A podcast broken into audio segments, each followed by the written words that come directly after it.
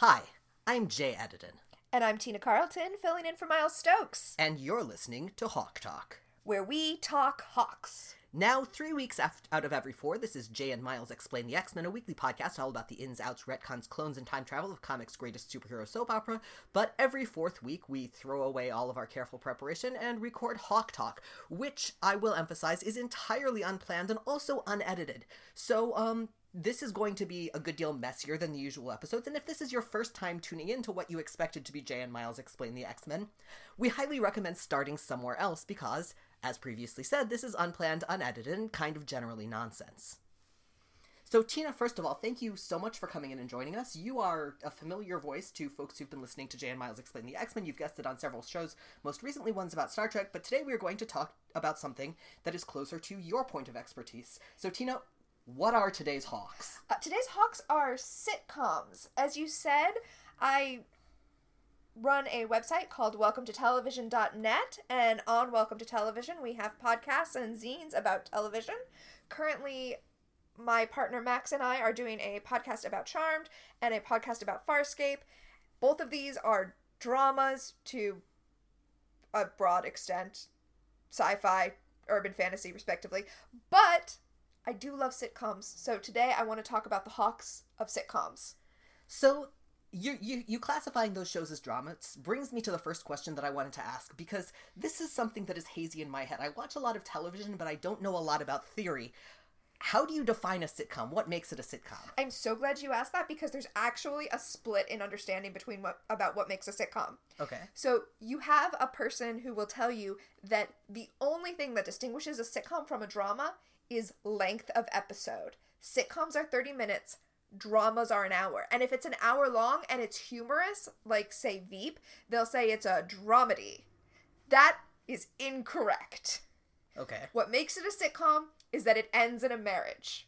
Sitcoms end in marriage, dramas end in funerals, and Now- often begin with marriages. When you say end, you mean the end of the entire show, or does that also qualify for like ends of seasons or ends of individual episodes? So technically, the end of the entire show, for it to be a proper sitcom, should be a marriage. However, some shows, like The Office, do the marriage in the episode Niagara, and then they go on for like four more seasons. Although, since I mentioned The Office, they do end with a marriage. It ends with Dwight and Angela's marriage because sitcoms end in marriages. Oh, uh, should we let people know that I'm going to spoil basically any sitcom we talk about? Yeah, we're gonna spoil a lot of sitcoms, so you know, uh, bear that in mind if you want to listen to the rest of the episode. Although sitcoms also really aren't spoilable. A sitcom, a lot of dramas have rewatch value, but if a sitcom doesn't have rewatch value, it's trash. A sitcom should have rewatch value. Okay, so can we can we do some general general gathering? Like, does it have to be comedic? Because sitcom is is short for situational comedy, right? Oh yes, it must be comedic. Okay, so so a half hour, you know, depressing dramatic show or or docudrama that ends in a marriage isn't a sitcom. That is correct. Although I would have a hard time thinking of a half hour show that is a that is a drama that ends in a marriage. Because just just the way just the way stories are structured, like a marriage is a high point. So if it's a drama, it's usually probably not going to end in a marriage. Okay, fair point. So so general general you know sitcoms that with with which our re, our our readers or listeners or whatever you're doing at the other end of this microphone um you did again unedited might be familiar um what what's some stuff that's cur- that that's currently happening that that falls under the umbrella of sitcoms Okay, so I'm glad you asked because I really, really this sitcom has just ended, but I really want to talk about a sitcom that a lot of people slept on, which is called Superstore. okay Superstore is a sitcom that by Justin Spitzer, who is an Office alum, that takes place in kind of a Walmart style store called Cloud Nine. And there were so many people talking about Brooklyn Nine Nine. It was all like, "Oh, Brooklyn Nine Nine this and Brooklyn Nine Nine that, and what are they gonna do in Brooklyn Nine Nine now that people have realized that it's propaganda and they can't like deal with the police?"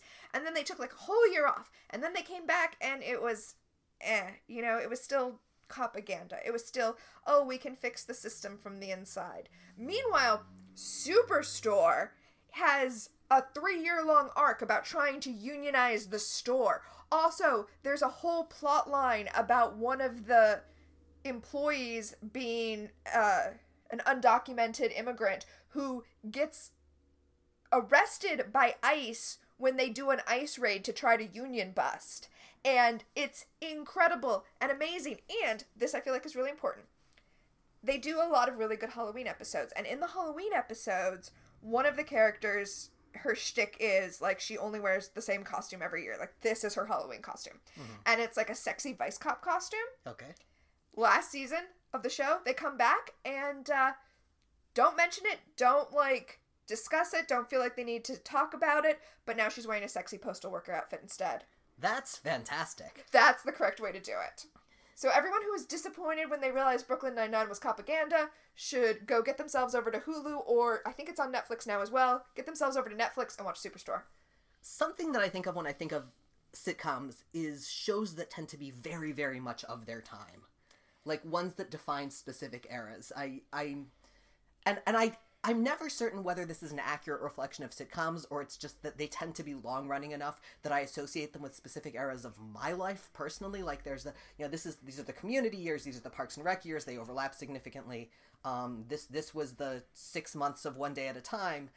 Um, is Jane the Virgin a sitcom? mm.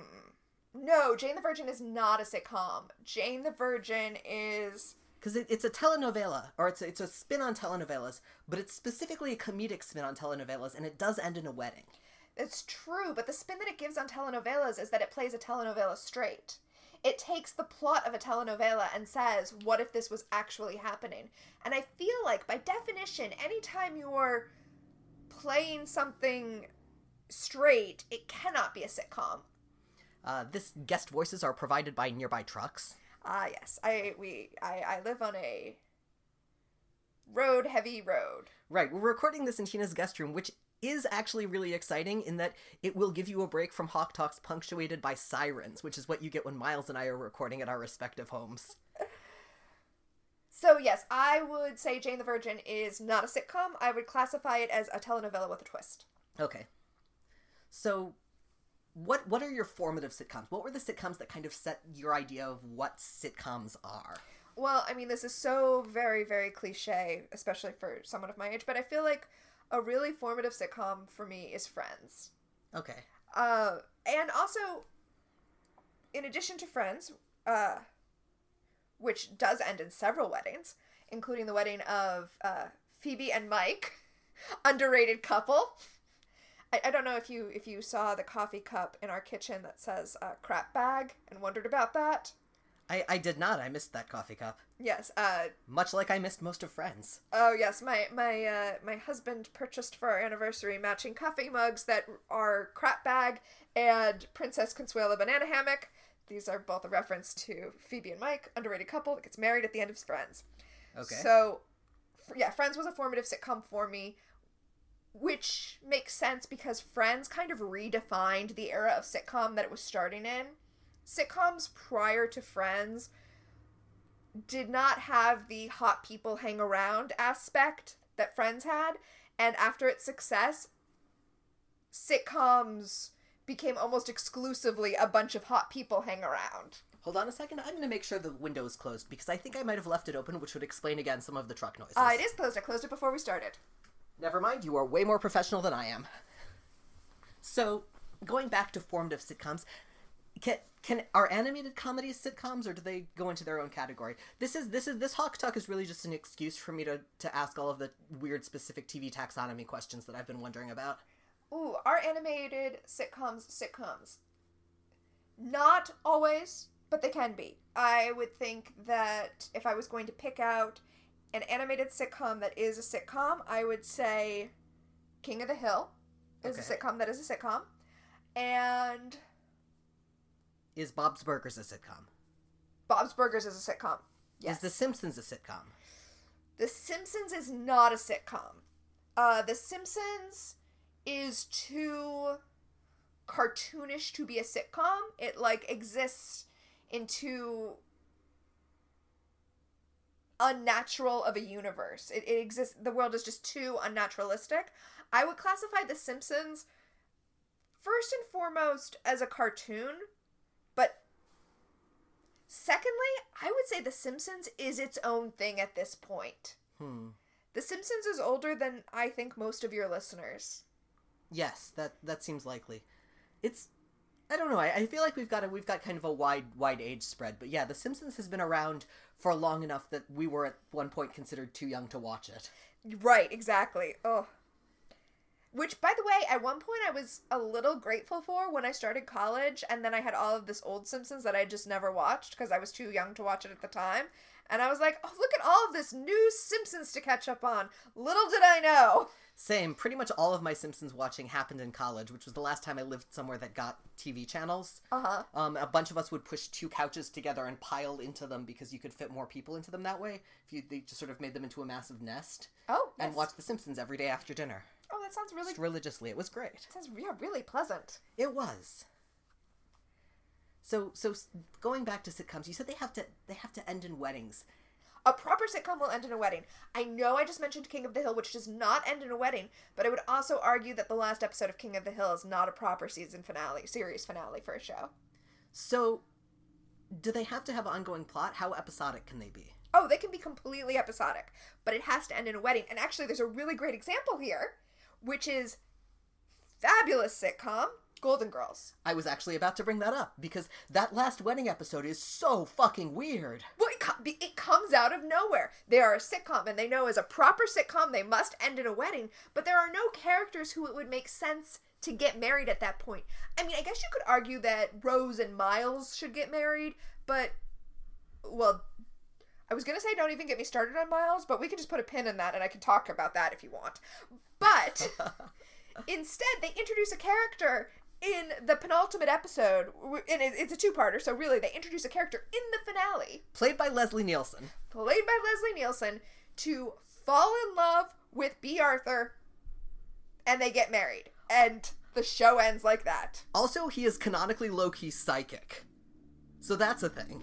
Also, he's also he's Blanche's uncle, which means that Bea Arthur inherits her her family home. Huh. Yeah, yeah. The show ends with her moving to Georgia and moving into Blanche's family home. Huh. Yup, I'd forgotten that part. yup. Man. The ending of Golden Girls is weird, and not to be like a downer, but when you find out that Bea Arthur was just done with the show and she was like ready to go, you can really feel that in her last performance. Yeah. So its absurdity is kind of cut by how ready everyone is to get out of there. The beginning of Golden Girls is also pretty rough. I watched some of the first season a few years ago. This was during the era in which, among other things, they had a houseboy. Okay, he's only in the pilot. They they had some kinks to work out, no pun intended, before the pilot was over. Okay, So yeah, that character does not return. that's that's probably for the best. Although that character, well, you do know about the spin-off of the Golden Girls, right? The one where where a couple of them had a hotel. Yes, Golden Palace takes place immediately after the events of Golden Girls, and all of them, except for Bea Arthur, because she was done with it, buy a hotel and run it for some reason. That, though, also is not a sitcom. That's just a weird hallucination. Okay. Canonically? No, no, Oh. but just in reality. I the whole thing is up on YouTube so you can watch it, which I did, and it's like I don't know what I'm watching right now. It's called Golden Palace. It's weird. It's like it's like you're dreaming about the Golden Girls, but because it's a dream, everything is a little off. That sounds deeply unsettling. Yes. Deeply unsettling is a good word for it. So, what are your favorite sitcoms? What what do you think are like the shining golden examples of the genre or just like personal favorites? Okay, so uh personal favorite sitcoms. One of course is Happy Endings, which by the way begins with a wedding and every single season, not just the season finale, every single season ends with a wedding. Okay. Happy Endings is a sitcom, and it's really in the vein of Friends, where it's just hot people hanging out hmm And getting married. and getting married. Well, so the sitcom begins with the romance comedy trope of a wedding with a runaway bride. And the runaway bride and, and the groom obviously are good friends because that's, you know, in a, in a normal relationship, you're good friends before you get married. You don't just marry your friend's uncle the day after you meet him. And because they are good friends, they have a friend group that has to deal with the fact that, you know, Alex runaway bride it. So it starts off about that, but then it just gets bizarre and beautiful and honestly, it's worth a watch if you haven't watched it. Happy endings will definitely um yeah, be a net positive in your life. So that's re- how recent is that? Uh Happy Endings is in the mid aughts. Okay. It was like 2005-ish around that time period. Um another sitcom that I love is Don't Trust the Bee in Apartment. 23. Yes. Now, this sitcom does not end with a wedding, but I will argue that that is because it was brutally cut short. Don't trust the bee in apartment 23 is is amazing. That was the first show that you did a zine about, right? It's true. In fact, um it's what inspired Welcome to Television was my desire to make my love for that show manifest in something and it manifested in the zine uh, strumming my lady harp a fanzine about don't trust the bee in apartment 23 which you actually have an essay in Oh, it's not an essay. I have a short story in it. Um, it is about James Van Der Beek, as played by James Van Der Beek, who is my favorite character on Don't Trust the Bee in Apartment 23.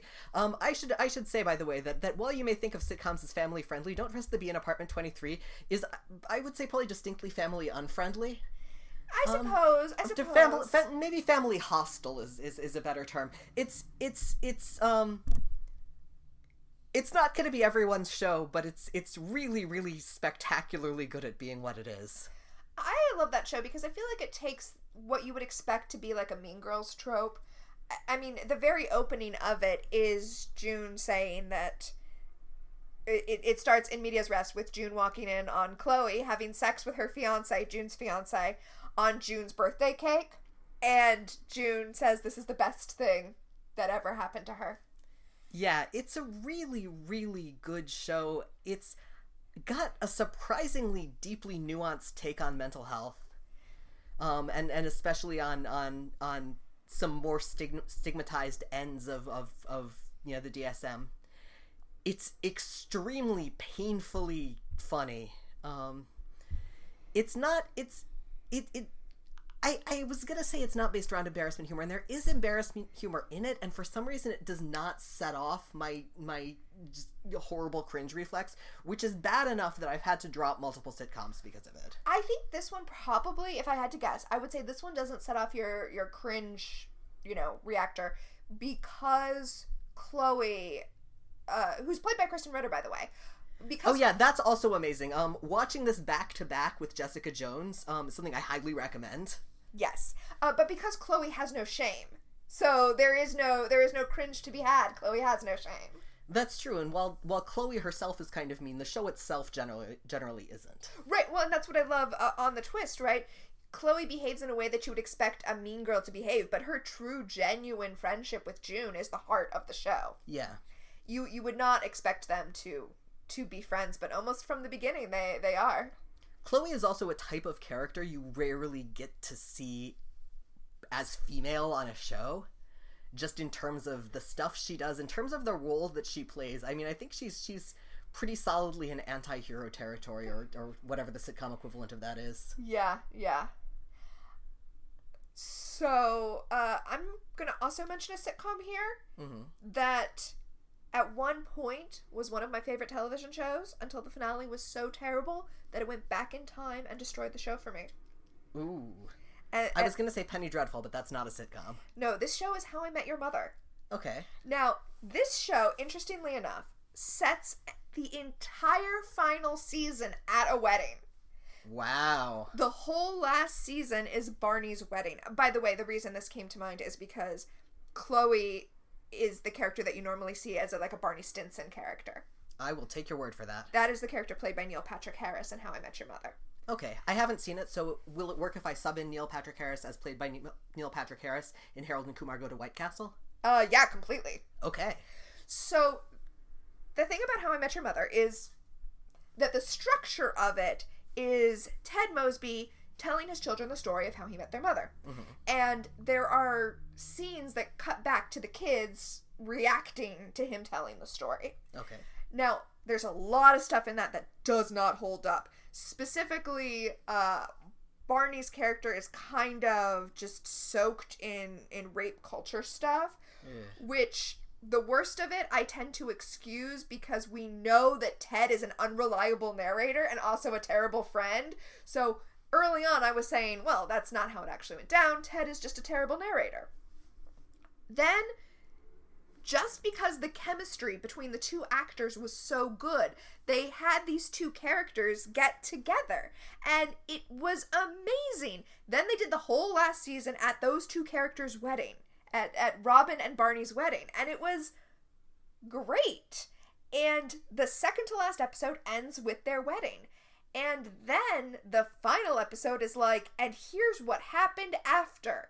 And what happened after is they got a divorce and things were bad, and the friends stopped hanging out with each other, and everyone is sad. And then the kids on the couch, and here's the thing this was shot early, early on because those kids aged.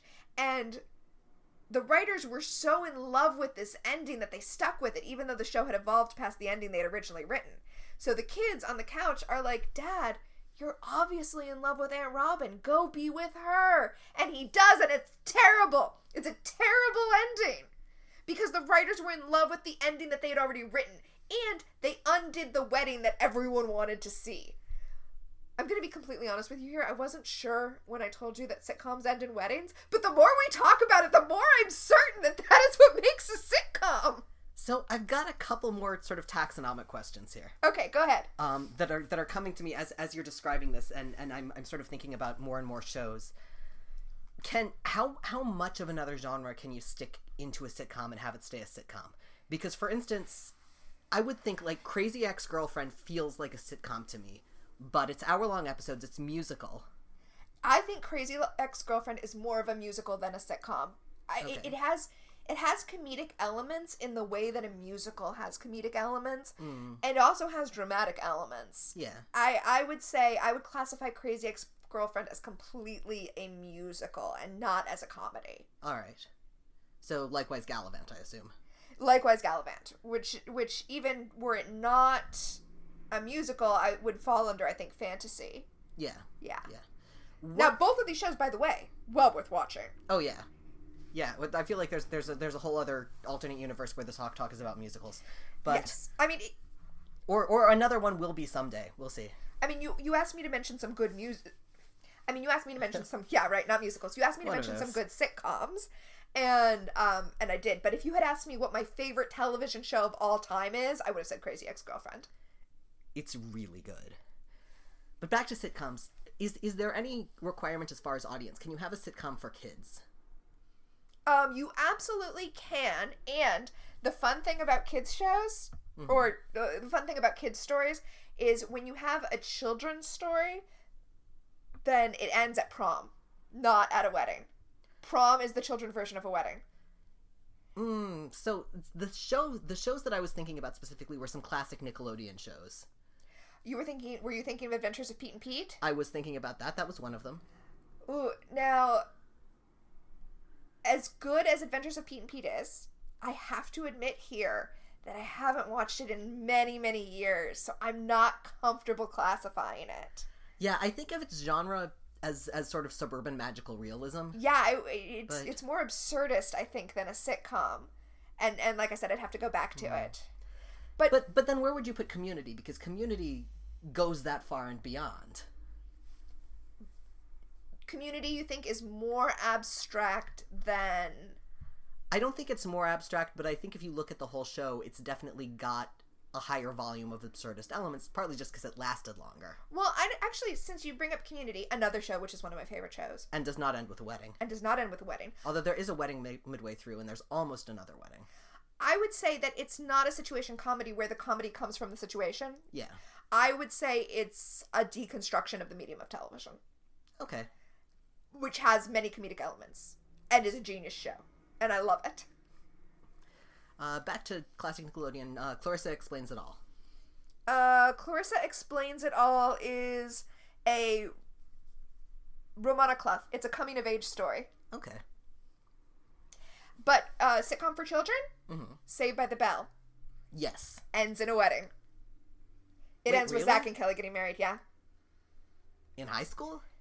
And they've graduated at that point, but Huh. yeah. Okay.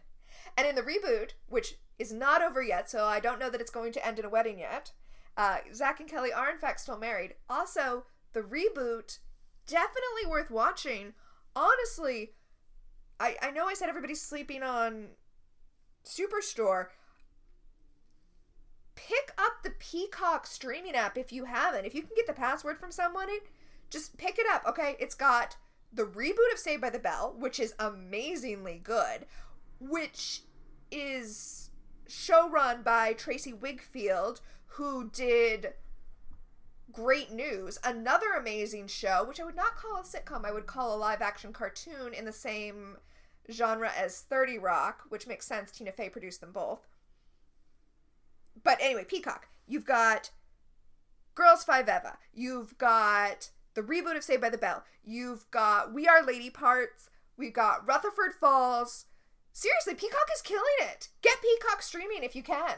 Uh, we should add that we have watched the entirety of Lower Decks over the last two days. That's on Paramount Oh, Plus, wait, oh, that's Paramount Plus, not but Peacock. also also good. I just I associate Peacock with because you always saw it in the the credits of the original series, which is, Right. as you may know, my Star Trek. But yes, uh the reboot of Saved by the Bell, I'm gonna say is a sitcom now, even though we can't classify it until it ends and we know if it ends in a wedding. But it involves it, it might actually end up being a deconstruction in the style of community because it involves kids from a lower income high school being bussed into Bayside and reacting to the bizarre magical realism of Bayside. Is the ability to stop time a class affiliated power? So it is, but the class is protagonist because Okay. in the original series, Zach can stop time. In the new series, it's uh the our our main protagonist who is a girl who's being bussed in from you know the other district who can stop time. All right.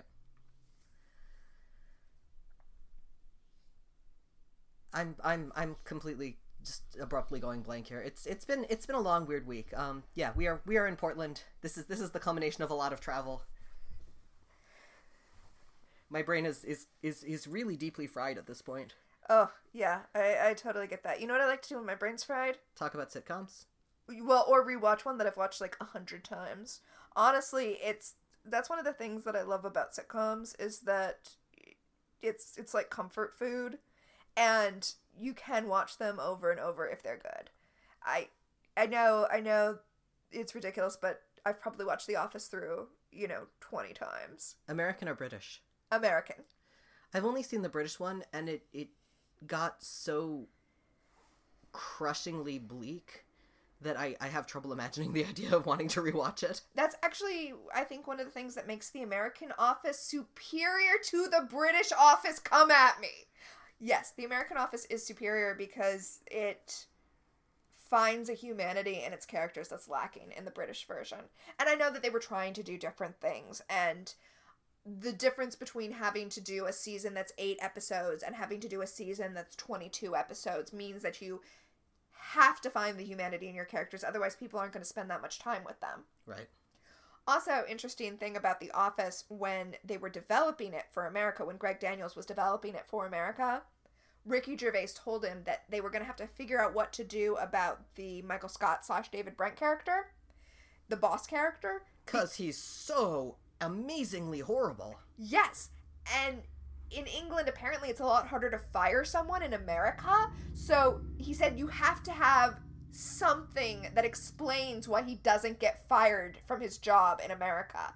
And so what they did in the American office was they showed that he was an amazing salesman. He's he's just the pinnacle of a person who's been promoted above their expertise. Okay. So kind of leads me to another question about sitcoms and kind of and sitcom humor as it exists. And yeah, and, oh, actually, does laugh does the existence of a laugh track have any any defining characteristic with regards to sitcoms? Uh, no, a laugh track is not required for a sitcom, and you can have a laugh track on a non-sitcom show.